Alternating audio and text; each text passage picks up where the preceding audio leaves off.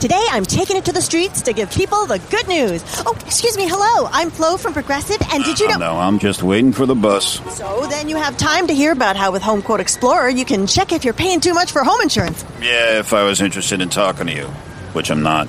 Okay, I'll do the talking, and you just check if you can be saving, which is going to be pretty hard to do if you put on your headphones. Okay. See if you're paying too much for home insurance with Home Quote Explorer. Progressive Casualty Insurance Company and affiliates. Comparison rates not available in all states or situations. Ciao a tutte, io sono Camilla e vi do il benvenuto in questo podcast in cui parleremo di donne e di maternità. E lo faremo in modo diverso da come siamo abituati ad affrontare questo argomento. Con queste testimonianze racconteremo in modo intimo e sincero come ogni madre ha affrontato a modo suo lo stravolgimento che comporta scoprire di avere una vita che cresce in lei. Lo faremo senza tabù e senza filtri, in modo che nessuna si senta sbagliata o in colpa solo perché la sua esperienza è diversa da quella delle amiche. Parleremo anche di parto, lo faremo in modo disinibito, perché non sempre le cose vanno come avevamo programmato, ma non per questo quel momento deve essere meno affascinante. A volte da una donna esce una forza che non si pensava di avere, ma che invece era lì, silente, in attesa che arrivasse il momento giusto per uscire allo scoperto. E allora perché nessuno ne parla? Qui facciamo informazione vera, quella non edulcorata, quella che avresti voluto avere prima che tutto succedesse a te perché dopo tutto abbiamo sempre qualcosa da imparare da chi ci è già passato. Ciao Vale! Ciao, ciao Cami. Ciao, benvenuta. Grazie. Ti chiedo come di consuetudine di presentarti per favore, Mi volevo, vorrei sapere chi sei, quanti anni hai, cosa fai nella vita e da chi è composta la tua famiglia. Allora, io sono Valentina, ho 28 anni e in questo momento nella mia vita faccio la fotografa e la mia famiglia è composta da due bambini, Ginevra che ha 8 anni e Marziano che ne ha due e qualche mese e dal mio compagno Francesco.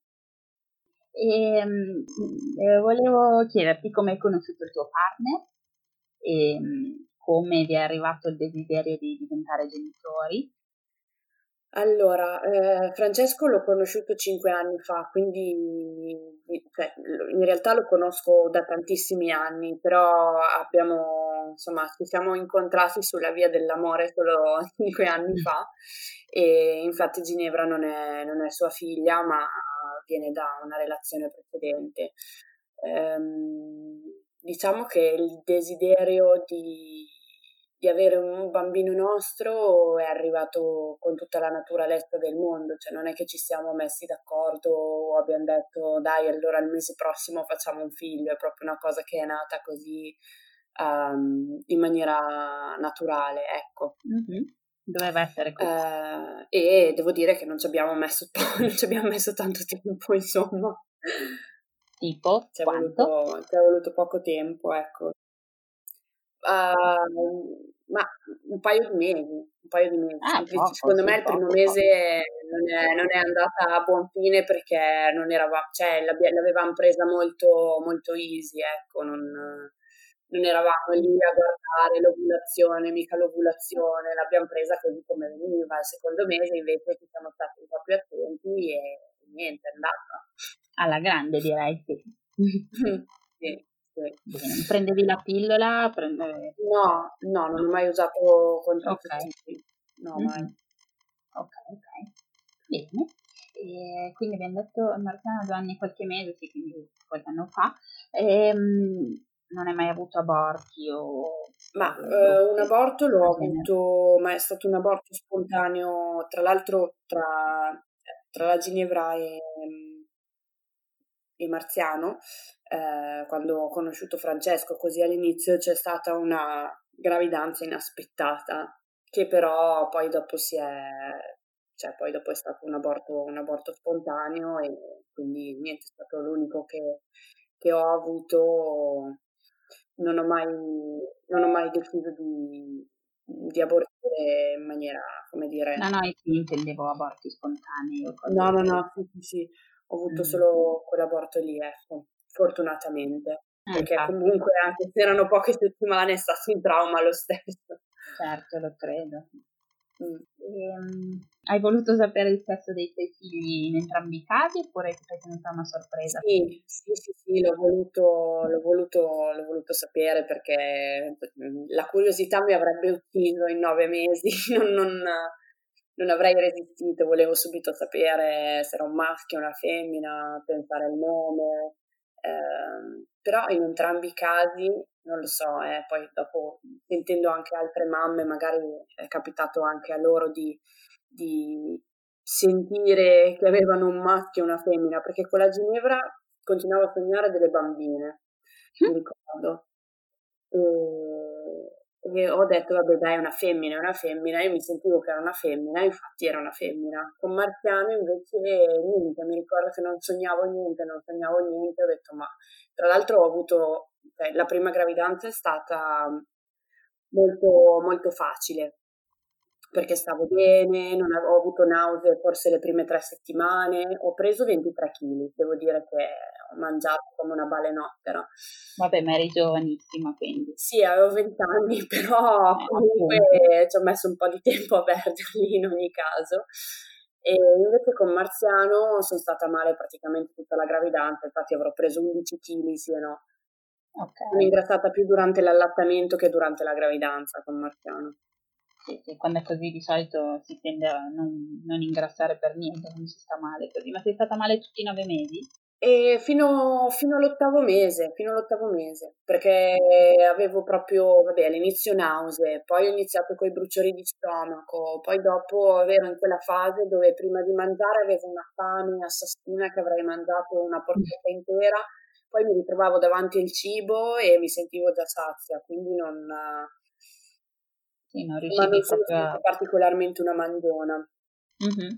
Paciugavo quando sentivo che avevo fame e, e abitavo, abitavo, a Piacenza in città, andavo fino al Queen Cheats, quello che c'è all'inizio ah, del okay, corso, mi prendevo un cono medio di patatine fritte e ne mangiavo come se fossero il pasto più buono del, dell'universo. Eh vabbè, ognuno ha i suoi bisogni in quei momenti. Sì, sì e mangiavo un sacco di gelato, questo con entrambe le gravidanze, anche se le ho fatte tutte e due quasi in inverno praticamente. Sì, quindi niente a che vedere col caldo, c'era cioè proprio una voglia di gelato così. No, no, beh, sì, proprio continuavo a mangiare del gelato. E, um, sono state due gravidanze, sì, come ti dicevo, diverse, ma anche due parti molto diversi, perché quello di Ginevra è stato un parto molto difficile, Um, sono entrata prima che iniziasse il travaglio, due giorni prima, perché avevo la febbre alta, avevo quasi 40 di febbre ed ero a termine e okay. quindi mi hanno ricoverata e poi il travaglio è partito intanto che ero in ospedale, però mi avevano fatto pochi esami, insomma, cioè se uno ha 40 di febbre a termine c'è qualcosa che non va, infatti quando si sono rotte le acque avevano il colore della Coca-Cola però hanno aspettato 16 ore per farmi un cesareo d'urgenza e poi con tutte le complicanze del caso, insomma, io ero sfinita perché dopo 16 ore di travaglio, cesareo d'urgenza, eh, fatto con una spinale che un po' aveva preso, un po' non aveva preso, poi mi hanno addormentata, poi mi hanno risvegliata, poi mi portano giù, cioè è stato veramente traumatico.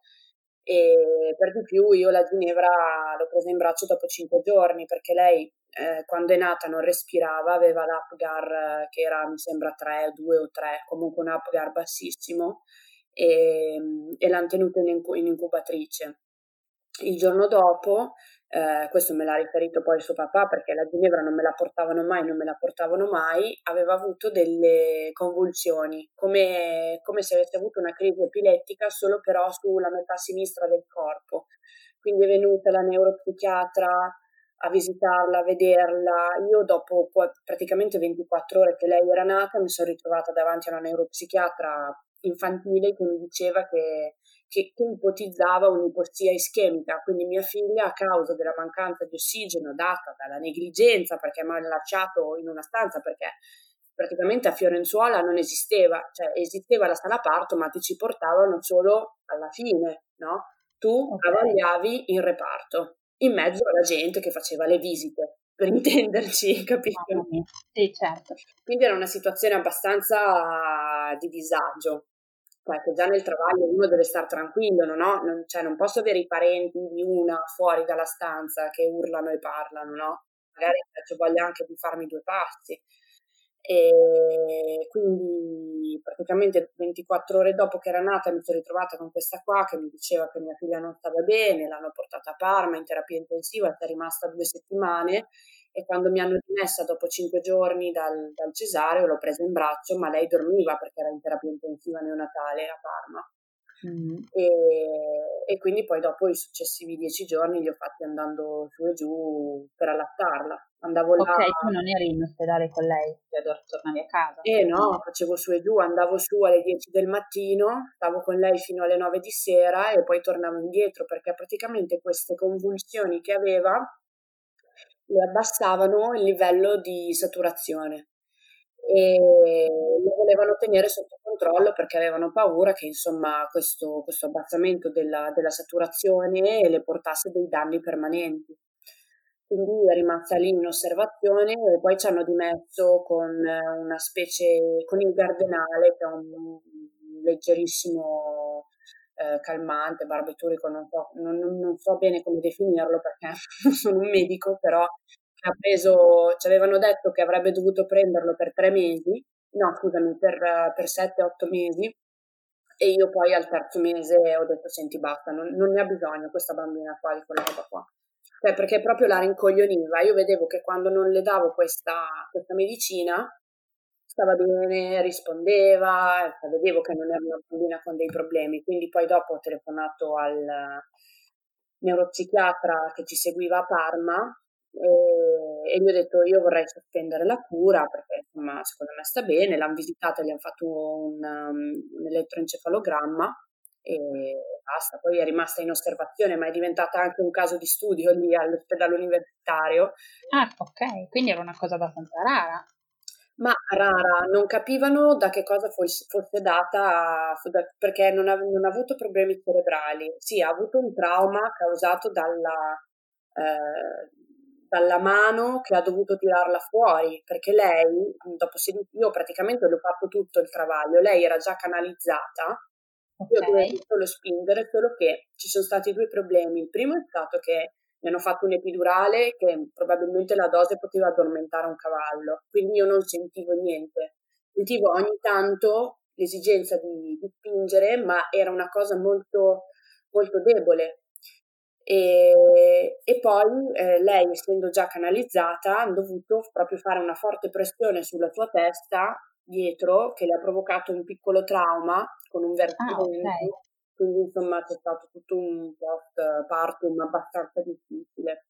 Quando sono così piccolini si deforma un po' la testa quando li schiacciano così, no? Sì, sì, sì, sì, no, beh, ma io mi ricordo, cioè già, insomma, io lo, il secondo parto invece che è stato un parto naturale, quando, mm-hmm. quando è uscito Marziano, ho guardato, era bruttissimo, ma bruttissimo, ho detto ma cos'è quella roba lì? Ma poverino, ma non No, sembrava un coniglio, lo l'ostetrica, mm, cioè gli ho detto dai lavalo, sai che quando ti fanno fare skin to skin, no? Era tutto mm-hmm. porco, appiccicoso, ho detto lavalo per piacere, poi dopo me lo dai, guarda, finché vuoi, lo abbraccio, lo bacio, tutto quello che vuoi, lavalo. Mm-hmm. E vabbè, nonostante fosse stato con la Ginevra un parto abbastanza difficile, comunque il post parto è stato, è stato normale, ecco, non ho avuto baby blues o depressione, mi sentivo, mm. forse è stata la, la mia salvezza, forse è stata essere così giovane, ed essere praticamente incosciente, ma in senso buono, nel senso che io non, non ho mi fosse capitato per dirti adesso o due anni fa con Marziano l'avrei accusata molto di più perché a vent'anni sì ti sembra di essere grande ma in realtà sei una bambina, cioè sei proprio una ragazzina, quindi ho vissuto tut- tutta l'esperienza nella sua purezza a livello di emozioni, però poi dopo quando mi sono riportata a casa da Ginevra mi sono occupata di lei e stavo benissimo. Stavo benissimo, okay. l'ho allattata e beh, sicuramente sarà stato difficile, cioè anche magari, magari non volevi, però anche volendo, eh, se era in terapia intensiva sarebbe stato difficile far partire un allattamento Allora, l'allattamento l'ho fatto partire, cioè io avevo in testa proprio, cioè è stata forse una determinazione mia, io la volevo allattare e quindi ero ancora ricoverata a Fiorenzuola, ho chiesto che mi portassero un tiralatte per iniziare a, uh-huh. Alla stimolazione in modo tale che iniziassi ad avere la, la montata lattea. Infatti io sono andata avanti, fai conto, per i primi 15 giorni dopo il parto con il tiralatte.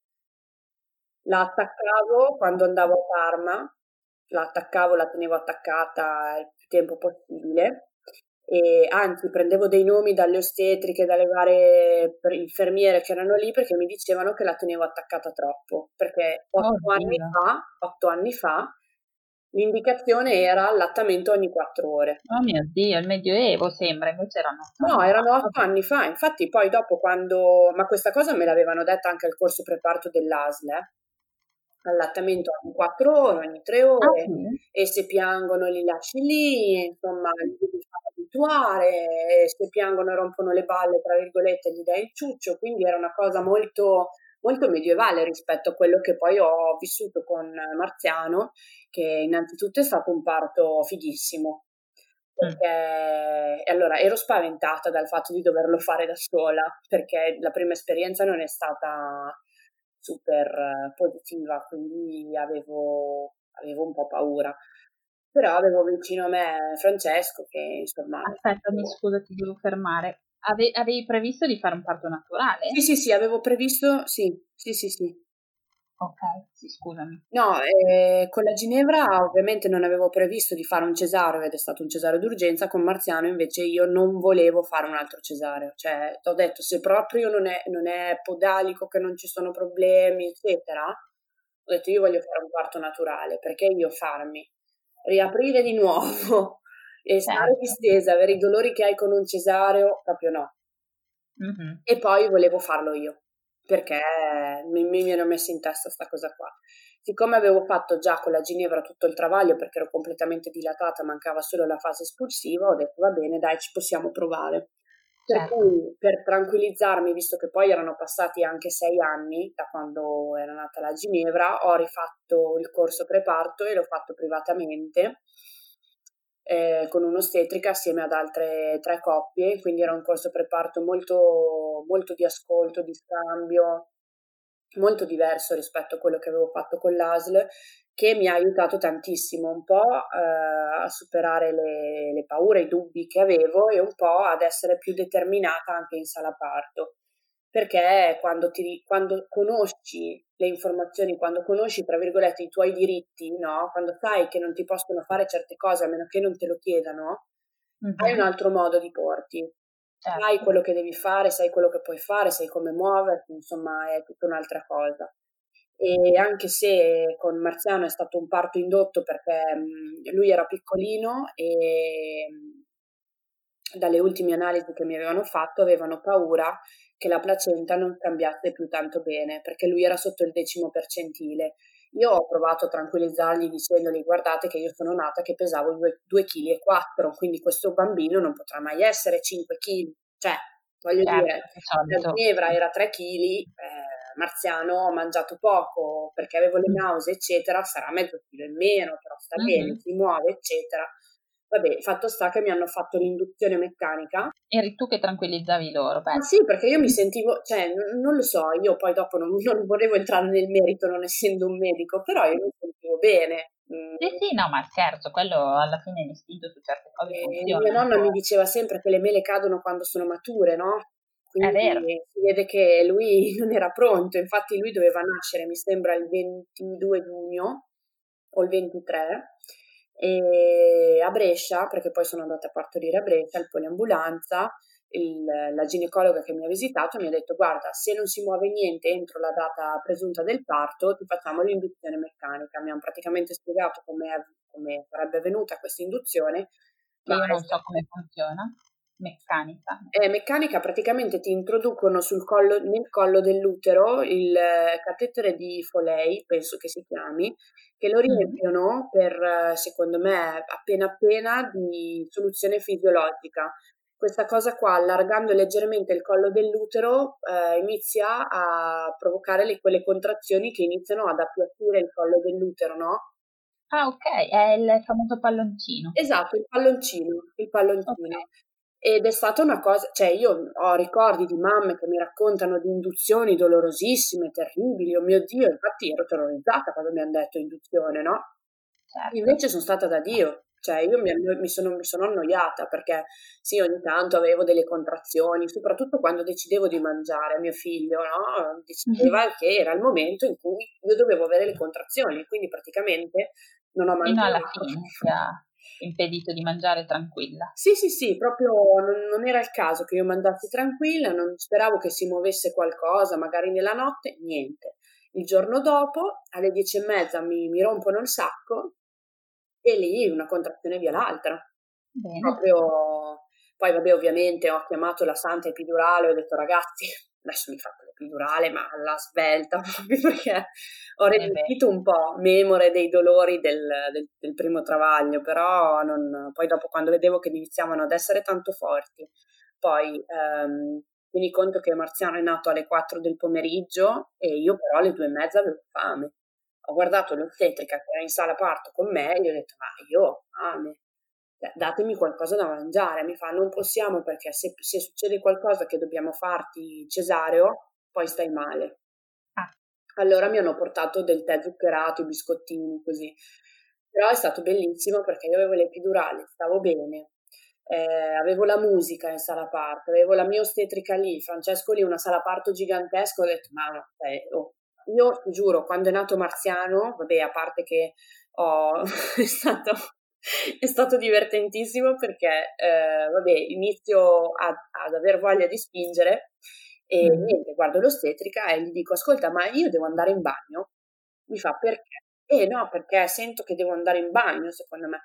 Allora mi fa, aspetta un attimo che ti visito. Mi fa, no, non devi andare in bagno, adesso quando senti che arriva la contrazione spingi, però spingi ah. bene. E io cosa vuol dire spingi bene? E spingi, guarda, ti faccio vedere, spingi qui, mi fa, mi tocca e mi uh-huh. fa dire dove devo spingere, io va bene. Niente, spingi, spingi, spingi, spingi, dopo un'ora e mezza io non ne potevo più, ero stanca, stremata. Avevi già mangiato poco e tutto, eri, cioè, insomma, puoi spingere faticoso. No, no, bene, è una roba una, ho fatto una fatica che io cioè, volevo veramente, cioè, ho detto ma chi me l'ha fatto fare? Guardavo l'ostetrica e dicevo ma chi me l'ha fatto? Dai, insomma, l'hai voluto tu, dai, forza, spingi! E io basta, sono stanca, dicevo. Ah. Dopo un'ora e mezza non volevo più e fai conto che il bambino era nato perché, cioè, ma, sarà, ma, ma forse mancava un centimetro, io sentivo la testa. Sì, quindi quindi era nato. Allora spingi, io no, non spingo, sono stanca. Arrivava la contrazione e non spingevo, ma non, non, perché facevo la capricciosa, ma perché proprio non avevo le forze per spingere, mi, mi mancava la forza.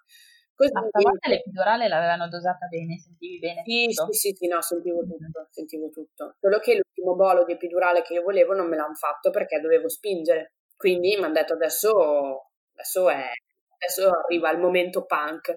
Quindi, quindi niente, poi dopo ho chiamato, cioè ho detto all'ostetrica di chiamare il ginecologo perché non, non, ce la facevo più e quindi hanno usato la ventosa per l'ultimo centimetro e mi hanno, mi hanno tagliata, ma, cioè, ma mille volte meglio farsi tagliare che lacerarsi perché cioè questa cosa qua me l'avevano, cioè mi avevano parlato dell'episiotomia come se fosse, stato, come se fosse l'anticristo, sì. però effettivamente avendola provata su di me, io ti dico guarda, mille volte meglio così, che sanno dove tagliare, come tagliare, che punti darti, piuttosto che farsi una lacerazione incredibile che ci metti, cioè una ragazza che ho conosciuto al corso preparto che ha partorito 40 giorni dopo di me, lei cioè, si è completamente spragata, cioè, poverina, non, non, non, è stata seduta per tre mesi. Cioè. Cavolo, sì, sei guarita prima tu, ben Io prima. 40 giorni sono andati via i punti, eccetera. Vabbè, ovviamente il mio pavimento pelvico ne ha risentito, ma come risente, penso, il pavimento pelvico di tutte dopo un parto. Penso Però stavo benissimo, cioè, no, no, no. Ok, quindi tu non la vedi come una bestia nera l'episodio? No, no, però sai che cos'è secondo me? È come si pongono gli operatori quando sei in sala parto. Se ti fanno le cose senza dirtele, eh, diventa un problema perché io non sono un pezzo di carne. Se invece c'è collaborazione, ti dico quello che voglio, quello che non voglio, e lì insomma beh, medi. E poi è chiaro che nell'emergenza loro devono fare il loro dovere per salvare la tua vita e quella del bambino, però nell'emergenza, non eh, sbrighiamocela con sto parto che insomma sì, sì, sì, è, sì certo però sono stati molto bravi, molto bravi, tant'è che io dopo aver partorito mh, mm, ne avrei fatto un altro. Cioè io detto, dicevo alle mie amiche che dovevano partorire, ragazzi se volete ve lo partorisco io perché è stato veramente spaziale. Mi è proprio piaciuto tanto. Sì, da morire, da morire, veramente è stato bellissimo. E poi anche il reparto con l'allattamento, io cioè, c'era questa ostetrica che sembrava uscita da Woodstock perché era super mm-hmm. particolare, super hippie eh, io, insomma, cioè, Marziano quando è nato si vede che è nato che aveva una fame assassina, è stato attaccato tutta la prima notte. Ma attaccato che se lo staccavo urlava come no, sembrava un, un gargoyle quando lo. Sì, sveglio a ciucciare di brutto. Sì, sì, sì, sì, ha ciucciato di brutto tutta la notte, tant'è che io il mattino dopo avevo una petta che era distrutta, cioè, ho guardato l'ostetrica e gli ho detto non è possibile, cioè, io non vado avanti neanche due giorni io così con l'allattamento. Mi fa non ti preoccupare, ti guardo, ti guardo come si attacca, si è messa lì con me, lui si attaccava meglio, era più contento, lo girava un po' a destra, un po' a sinistra, lui era felicissimo. Lui, lui ha fatto tutti i primi, fai conto, quattro mesi della sua vita attaccato alle mie tette di giorno, di notte. Ho preso, ho preso fin la fascia perché quando andavo in giro se magari indugiavo un po', un po', troppo secondo i suoi tempi, magari mi sedevo a prendere un gelato perché lui è nato il 24 giugno, mi, sede, mi sedevo a prendere un gelato, lo tenevo nella fascia e lo allattavo, era lì attaccato, okay. cioè mangiava, tuttava. Open bar? Sì, sì, sì, open bar proprio. Open bar.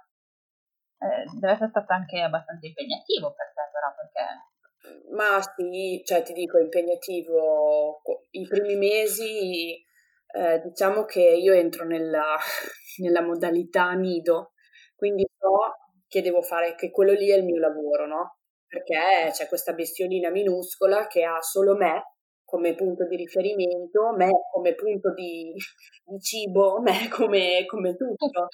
Certo. Quindi, insomma, io non ho, non ho fatto tanta fatica, anzi io non, cioè, l'allattamento proprio a richiesta mi piaceva di più rispetto con la Ginevra che pensavo gli orari, fai le quattro ore, eccetera. Infatti la Ginevra ha fatto un'infanzia, cioè un'infanzia, una, un post parto, lei era noiosina, era noiosina, dormiva, eh, però insomma secondo me non era, non era soddisfatta perché io la tenevo ogni quattro ore, lei magari aveva fame prima, allora gli davo il ciuccio, insomma c'è stato un attaccamento diverso con lei rispetto a quello che c'è stato con Marziano che l'ho portato in fascia fino a praticamente 18 mesi.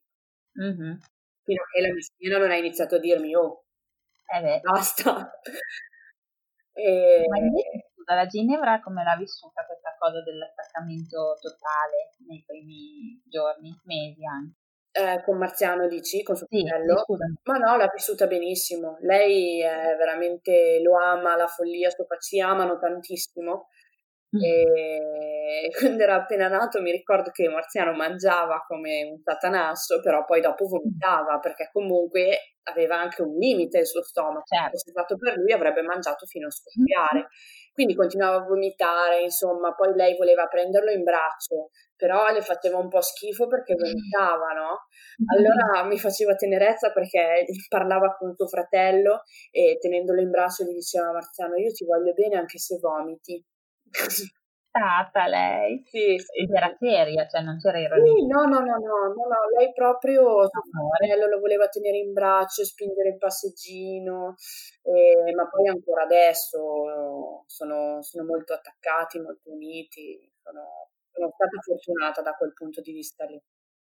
Bene, eh sì, non è così scontato. Eh no, perché poi la Ginevra essendo figlia eh, di, un altro, di, un altro, uomo, quindi non, non, è sempre qua in casa con me, no?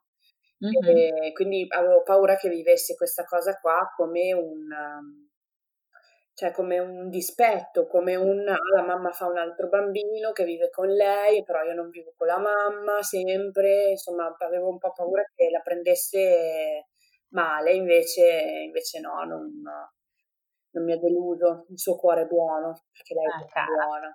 Mm. Bene, che bello. Sì. Bello.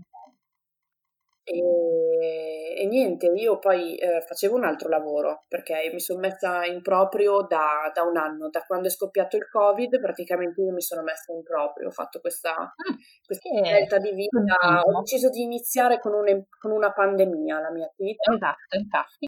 Perché non bisogna mai farsi mancare nulla. E, però prima lavoravo in negozio, facevo la commessa.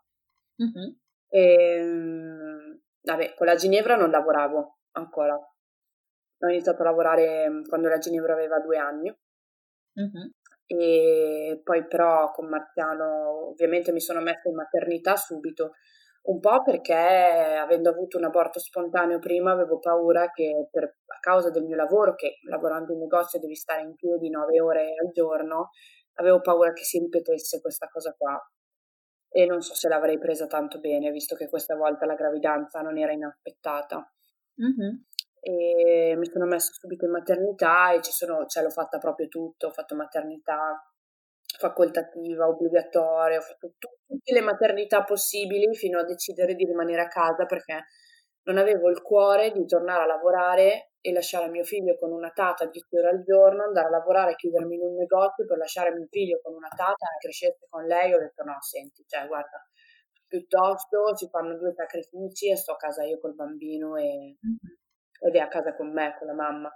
Si vede a casa, ma relativamente lavori comunque. Non è sì, adesso, adesso da, da, un anno lavoro perché ho iniziato, cioè eh, quando poi sono rimasta a casa dal, dal, negozio ho ripreso in mano gli studi e ho iniziato a seguire in maniera anche, cioè dal punto di vista della formazione, quella che era la mia passione, cioè la fotografia.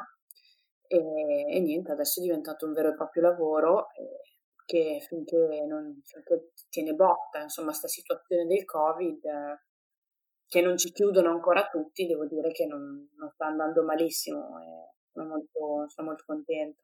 Bene. Tra l'altro hai fatto anche un lavoro sulla, sulle mamme, sì. è vero? Bellissimo. Spamma un po', faccio un po' di pubblicità. no, ho fatto questo lavoro perché ero in, eravamo tutte in lockdown e nel momento in cui c'è un lockdown e sei obbligato a fare smart working, eh, noi mamme dovevamo farne più di uno di smart working perché sai, sei chiuso in casa, i nonni non li puoi vedere. Io tra l'altro ho una nonna in Friuli e un'altra in provincia di Mantova, quindi praticamente la mia vita è un eterno lockdown dal punto di vista dei certo. nonni. Quindi dovevi occuparti del tuo lavoro, eh, occuparti della casa, occuparti dei bambini, insomma, la didattica a distanza, che era praticamente un diventare insegnante, perché poi quello che facevano i, gli insegnanti erano due ore di lezione, no, erano state sei ore di lezione a settimana, tutto il resto dovevi farlo tu con le milioni di schede che ti facevano avere via mail, che tu dovevi stampare, insomma. E, e quindi ho detto, adesso appena aprono, fatto questa cosa qua per le mamme perché poi dopo hanno riaperto il 4 maggio, il 10 maggio era la festa della mamma e quindi ho detto guarda ho fatto questa cosa del superpotere invisibile che tutti non vedono che danno per scontato che ci sia e mm-hmm. poi alla fine sì, insomma io sono fortunata perché Francesco cucina, fa tutto, insomma mi dà una mano però eh, non tutte sono fortunate come sono fortunata io e sentivo un po' le lamentele, un po' e lo smart working, le lavatrici, fai questo, fai quello. E, insomma, è stato un po' un rendere omaggio a, alle mamme. È stato molto bello. Dov'è che si può vedere? Allora, si, si trova sul mio canale di Instagram, sul mio canale Instagram si trova, si trova sui social, su YouTube e, e, poi è stato anche ripubblicato da Vanity Fair, dal canale Instagram di Vanity Fair e io sono stata molto contenta di questo. Eh, dici poco. Eh sì. Fare in modo di mettere qualche link in modo che si possa andare a recuperare sì, sì, sì, merita di essere visto. Progetti futuri, per i progetti futuri... Mh, mm, Ah. Puoi anche non, non, rilasciare dichiarazioni se vuoi. Ma no, c'è qualcosa che bolle in pentola, ma non dico niente con scaramanzia. Direi di figli, con i figli siamo a posto. Ok. anche se tutti mi dicono, oh, quando fai il terzo? Io no. No, no, no, no. No, no, tempo ancora dieci anni per il terzo, magari verso i 38 che mi viene un po' di, di nostalgia, di maternità. Ah, tempo ne hai, hai cominciato presto, te hai ancora tutto il tempo del mondo. Sì, però guarda, io vorrei non fare tutta la vita a pulire, scusa il francesismo, a pulire dei culi e non, non, guarda, è bellissima la maternità, i figli sono una cosa meravigliosa, però adesso anche basta, così poi dopo quando io sono ancora giovane e loro saranno grandi, io vado in giro per il mondo, loro vanno all'università, fanno le, sue co- le loro cose, insomma. E, Approvo. e io ho ancora le forze eh, per fare la in giro. Sì, sì, concordo. Bene, Vale. Ti ringrazio molto per questo tuo racconto, questi due racconti, perché alla fine erano due in uno. È stato tutto molto interessante. sì, è stata una bella avventura. Ed è sì, perché anche perché conosco ma non sapevo tutta questa, cioè non, non ti avevo mai chiesto di raccontarmi le tue esperienze, quindi è stato bello anche per me scoprirle. Bene, bene, mi fa piacere, mi fa piacere. E io niente, ti ringrazio e in bocca al lupo per questo progetto di cui non ci, sei, non ci puoi dire ancora niente. No, non si può. E, no. e in bocca al lupo anche per tutto il resto. crepi, crepi. Ti saluto. Ciao Cami. Grazie mille. Ciao. Ciao Vale. ciao. ciao.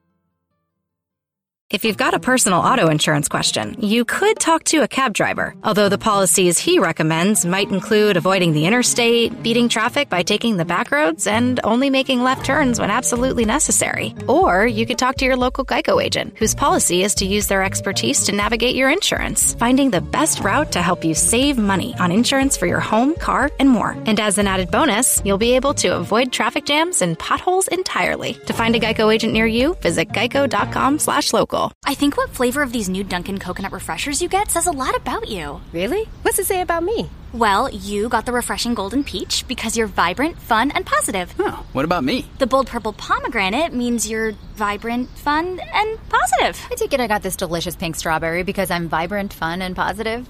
Yeah, it's a simple system, really. Share the shine. Enjoy a medium Dunkin' Coconut Refresher for $3. Order ahead plus earn rewards. America runs on Dunkin'. Participation may vary. Limited time offer excludes classic Dunkin' Refreshers.